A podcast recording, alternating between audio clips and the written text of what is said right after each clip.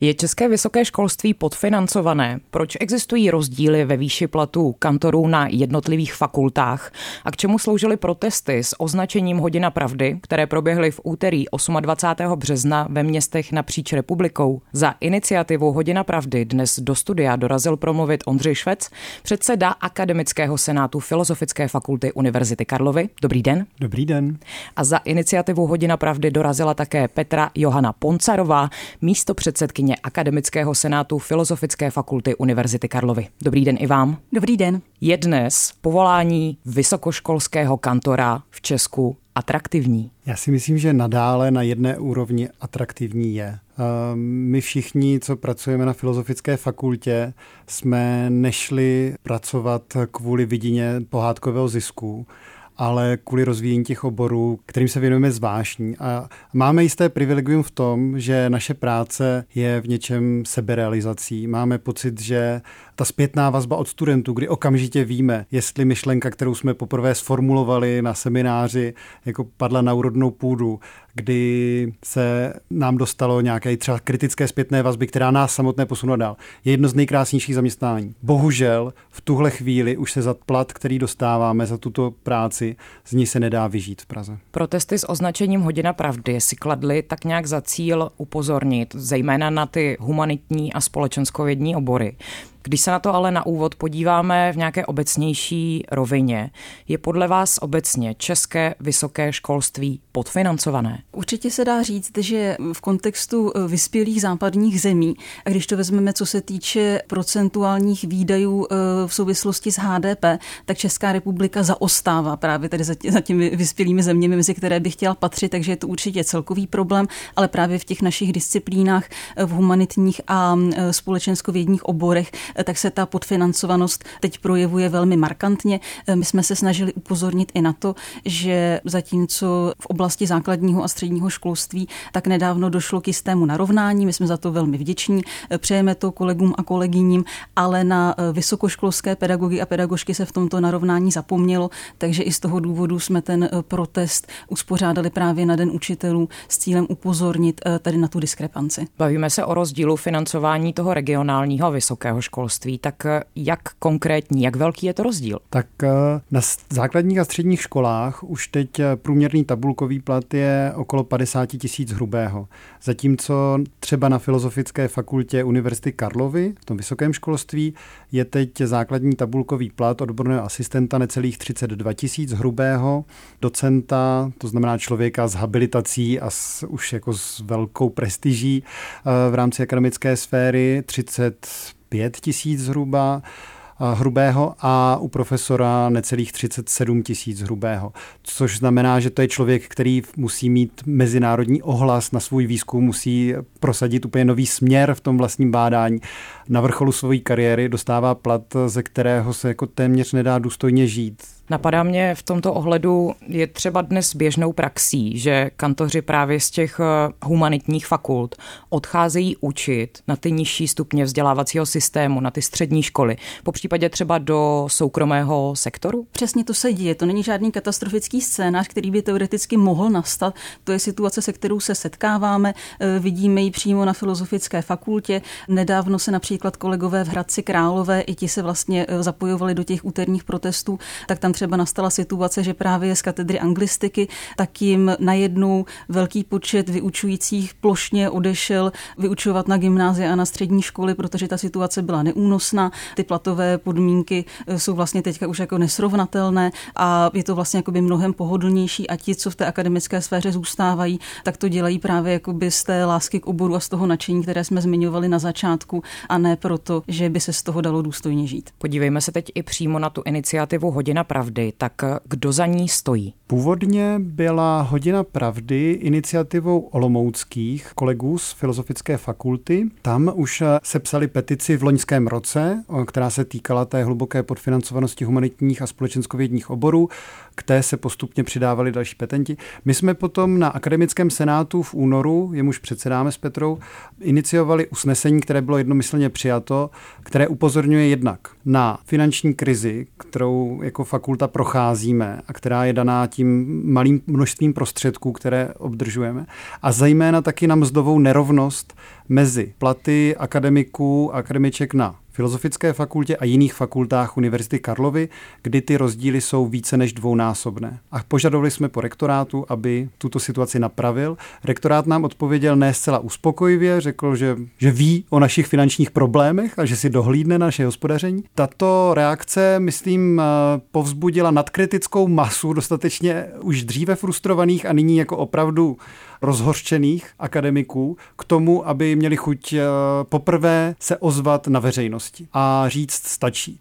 Pak se do akce zapojili také odboráři, se kterými jsme ty protestní akce připravovali, a velmi rychle samostatně se k nám připojili studenti, kteří jednak chtěli poukázat na také žalostnou situaci doktorandů, kteří by se měli věnovat bádání, ale to jim jedenáct tisíc korun na stipendia neumožňuje. A potom studenti, kteří samostatně se hlásili proto, my jsme jednak nevěděli, že tady pracujete za tak bídných podmínek a jednak jako vlastně vás rádi podpoříme, protože i nám jde o to, aby tady byla nějaká kvalita výuky, která je dobře zaplacená a my víme, jak náročná je vaše práce.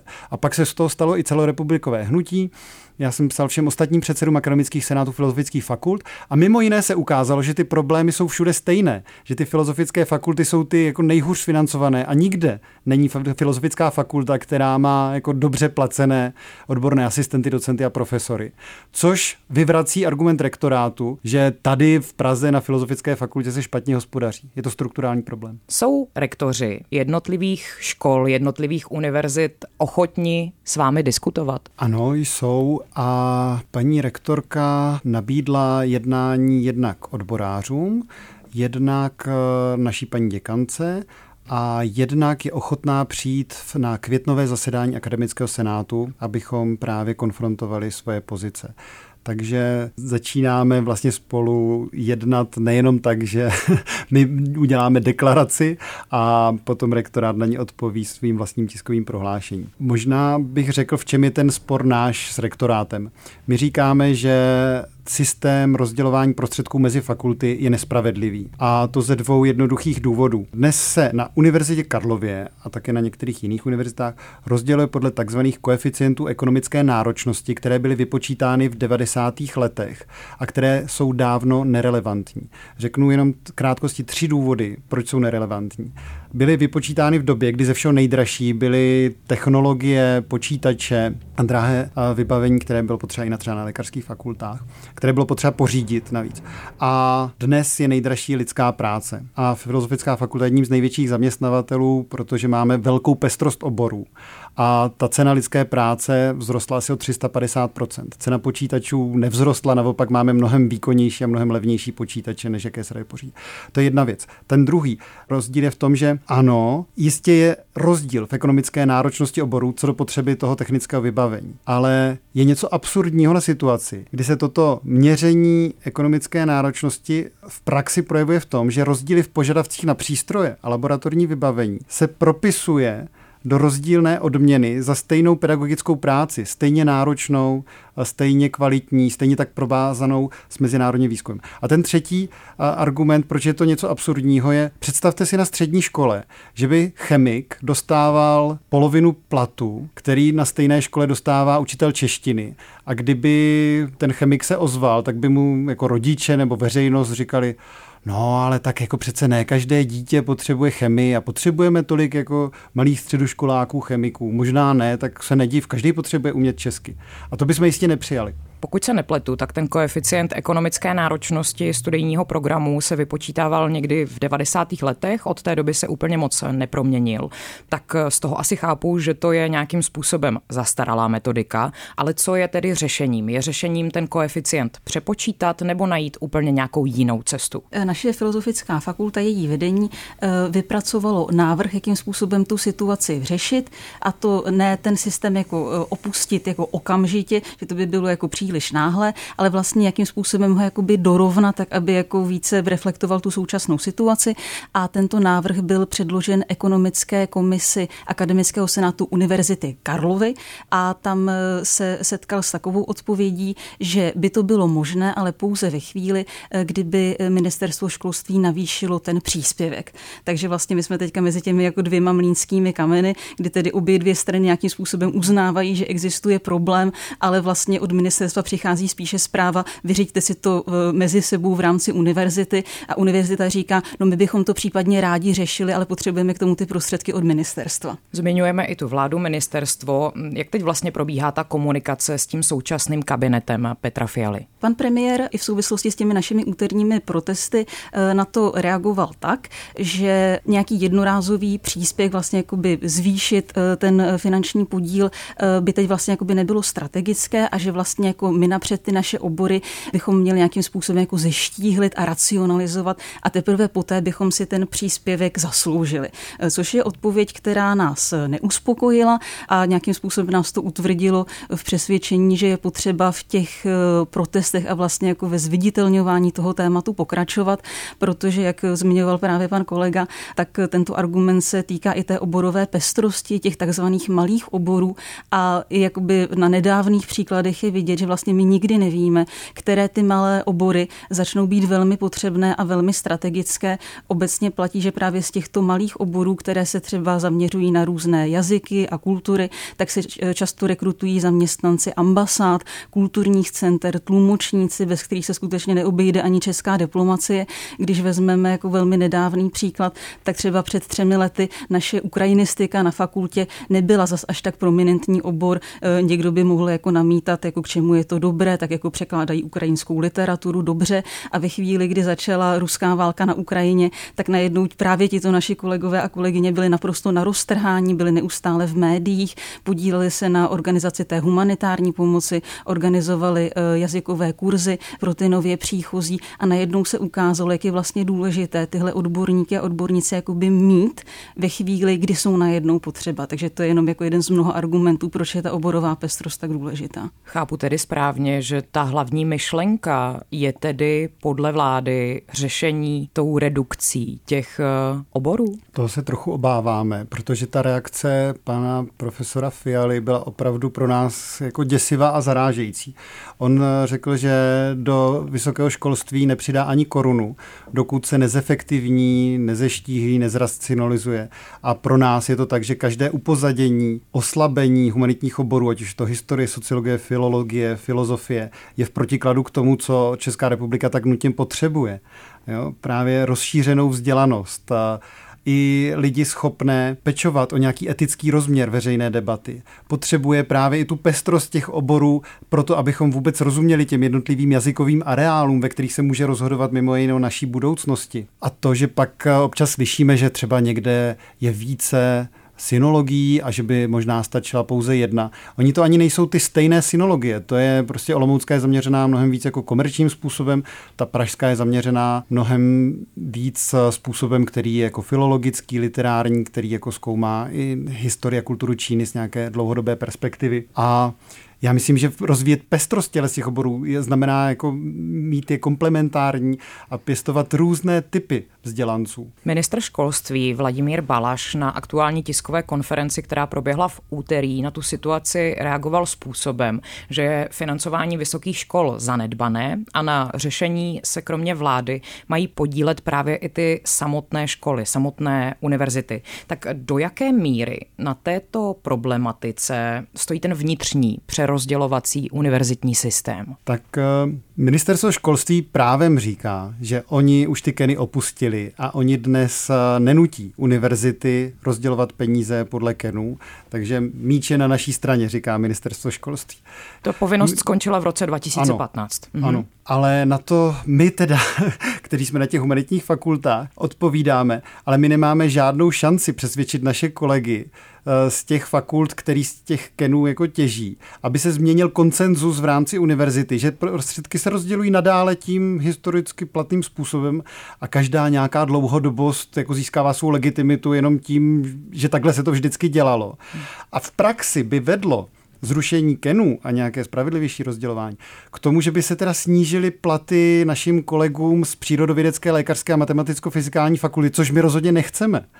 My jako si myslíme, že si zaslouží svoje platy, ale chceme, aby ty naše nebyly takto mrzké, jako takto vlastně nehorázné. A jistě jednou cestou ven by bylo třeba rozdělovat finance určené na to technické vybavení a potom finance, které jsou určené na samotné vzdělávání. A to by byly ty platy pedagogů a tam by si myslím, že opravdu by k tomu narovnání mělo dojít. Tam není jako odůvodnění, proč by za svou výuku měl profesor na matematicko-fyzikální fakultě brát víc než profesor na filozofické fakultě. Mají vedení filozofických fakult dostatečný hlas na poli, řekněme, celých univerzit? Nemůže ten samotný problém vznikat i v tom vedení jednotlivých fakult? Tak to my už jsme vlastně zmiňovali, že vlastně třeba jakoby pro nás je teď jakoby těžké prosadit nějakou změnu těch koeficientů na půdě Univerzity Karlovy, to už jsme jako zodpovídali v té předchozí otázce, ale co si myslím, že jakoby je velká výhoda, je to, že ti děkani a děkanky filozofických a humanitně zaměřených fakult jakoby postupují v jednotě, ona existuje, to možná není tak jako široce známe, asociace děkanů a děkanek filozofických fakult v rámci toho našeho úterního protestu, tam zaznělo i jejich společné prohlášení, takže si myslím, že v tom je právě i síla té naší iniciativy, že jsou to společně formulované požadavky, že to není jenom naše fakulta a že vlastně poukazujeme na to, že ten problém je systémový, že to není tak, že jenom my tady v Praze na Filozofické fakultě bychom špatně hospodařili nebo měli málo grantů, což není pravda, objektivně jsme schopni to dokázat, ale že je to právě koordinovaná akce napříč celou republikou, což vlastně jako odrážela i ta šíře těch protestů. Hovoří se i o O nedostatečném financování, o hodnocení českých doktorandek a doktorandů. Jak rozsáhlý je to vlastně v Česku problém? Promítá se to například třeba i do přímo četnosti podávání samotných přihlášek? Přímo podávání přihlášek tomu tak není. Ono přece jenom, když chcete se tomu oboru věnovat do velké hloubky a v něco v něm dokázat, tak je tam pořád to lákadlo, jo, že to doktorské studium vám umožní přijít s hypotézou, která tu ještě nebyla. Jo. Změnit přístup k vidění nějakého literárního, historického, sociologického fenoménu. A to jako lidi láká. Ale pak narazí na tu tvrdou realitu, že aby se tomu bádání věnovali, musí přečíst jako stávající stav zkoumání ohledně toho problému ve světě, což vyžaduje nemalé úsilí a čas. A zároveň jedenáct tisíc korun stipendia jim neumožňuje věnovat veškerý čas tomu, aby v tuhle chvíli, kdy vlastně jejich mozek je opravdu ještě jako čerstvý, plný ideí, a chuti něco změnit. Jo? Ještě není tak třeba, já mě už je čtyřicet sedm let, tak a, není jako už tak jako v zaběhaných kolejích. A oni přesto se musí jako živit vedle toho, aby třeba mohli zakládat rodiny, jo? A, a tak dál.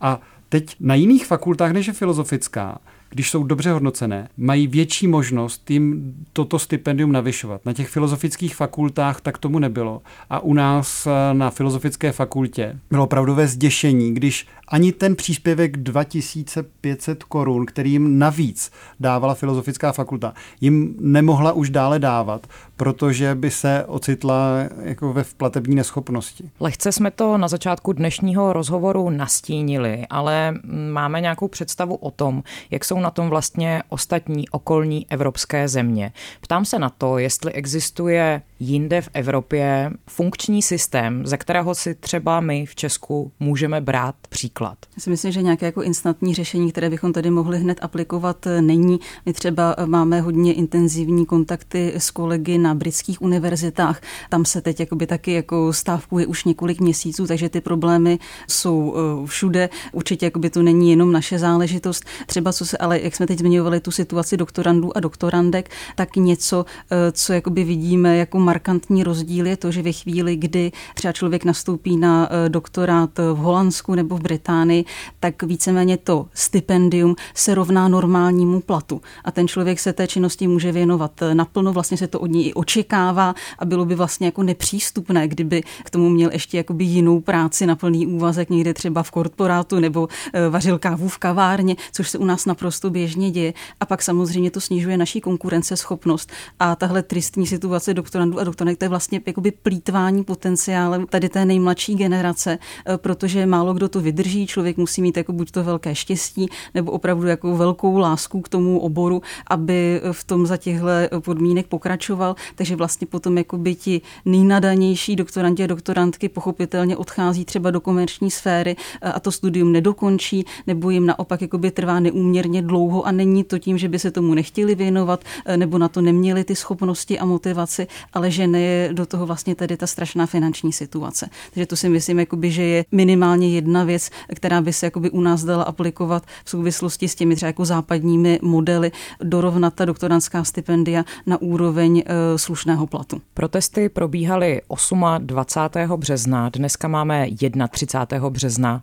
Stalo se za tu dobu něco? Máte pocit, že se ta diskuze posunula nějakým směrem? Velmi nás potěšilo hned dvacátého osmého března večer, že Petr Pavel řekl, že to je něco nehorázného, že jsou takto špatně odměňováni humanitní vědci a že dostávají třeba poloviční plat oproti svým kolegům na jiných fakultách a že je potřeba toto změnit a napravit. On ovšem nerozhoduje ani o rozpočtu, ani o tom, jaké kroky má dělat vláda. A musím říct, že reakce vlády nás spíš zklamala. Ministr Balaš nabízí jednání a z jeho strany dál snad je tady tenhle ten příznivý požadavek, nebo při, ano, příznivý požadavek, protože on je to z jeho strany požadavek, navýšit rozpočet ještě v tomto roce o asi devět set milionů, který by pokryl tu nejhlubší finanční krizi filozofických a vlastně široce chápaných humanitních fakult, včetně práv, tak abychom dneska přežili tenhle rok. A teď jde o to, co dál. My si myslíme, že nejdůležitější je navýšit podíl příspěvku na vysokoškolské vzdělávání tak, aby se přiblížil průměru zemí vyspělého světa, řekněme pro zjednodušení Evropské unie. A on se naopak jako snižoval. Jo? V roce dva tisíce deset jsme vynakládali z H D P asi nula celá padesát devět procent na vysokoškolské vzdělávání. V roce dva tisíce dvacet dva už to bylo jenom nula celá čtyřicet dva procent H D P. A není to tak strašný jako balík těch peněz v rozpočtu, a který by ale zlepšil tu situaci radikálně a který je opravdu tou investicí do budoucnosti, pokud se nechceme stát pouhou montovnou, která okamžitě přestane být konkurenceschopná, jakmile se najde další region, ve kterém bude ta práce o něco levnější. Co tedy bude následovat dál? A teď narážím přímo na iniciativu Hodina pravdy. Máte naplánovány nějaké další protesty, happeningy, nějaké události? My se teď i jako v reakci na vyjádření pana premiéra budeme snažit jakoby sformulovat ty naše požadavky a stanoviska adresně jakoby vůči němu v reakci jako na, na ty jeho nedávné výroky, protože jak jsme říkali, tak nás tato reakce jako neuspokojila a budeme se zároveň snažit to téma dál zviditelňovat ve veřejném prostoru, protože narážíme na to, že ve chvíli, kdy se o tom veřejnost dozví, kdy jsme vlastně konečně začali jako zcela otevřeně mluvit o tom, jakoby jaké máme platy, i v jakých jako hmotných podmínkách fungujeme, jako kolik se nás tísní v jedné kanceláři, tak některé ty reakce, jak říkal pan kolega, tak jsou takové, jako měli byste se všichni zrušit a jsou to zbytečné a přímo nebezpečné obory, ale zároveň se setkáváme i jakoby s nějakou velkou podporou a solidaritou, že ve chvíli, kdy jsme jakoby našli tu odvahu mluvit o tom jako zcela otevřeně a zároveň i s jistou hrdostí, z toho vlastně máme také radost, že se ty protesty nenesou jenom v duchu toho, že si na něco stěžujeme a prezentujeme se jako oběti, ale že tam se snažíme udržet i tu hrdost a radost z toho, že je to práce, kterou děláme rádi, na které nám záleží, která je podstatná, ale chceme ji jakoby dělat v důstojných podmínkách, tak ve chvíli jsme tuhle jakoby odvahu o tom promluvit našli, tak jsou ty reakce i velmi pozitivní i ze strany médií a budeme se tohle snažit udržet a mluvit o tom dál a i v nějaké větší šíři. Téměř optimistický závěr dnešního on-air rozhovoru. Hosty ve vysílání Rádia Wave byli Ondřej Švec a Petra Johanna Poncarová z iniciativy Hodina pravdy. Moc díky za váš čas, za vaše slova. Mějte se moc hezky. Děkujeme za pozvání. Děkujeme.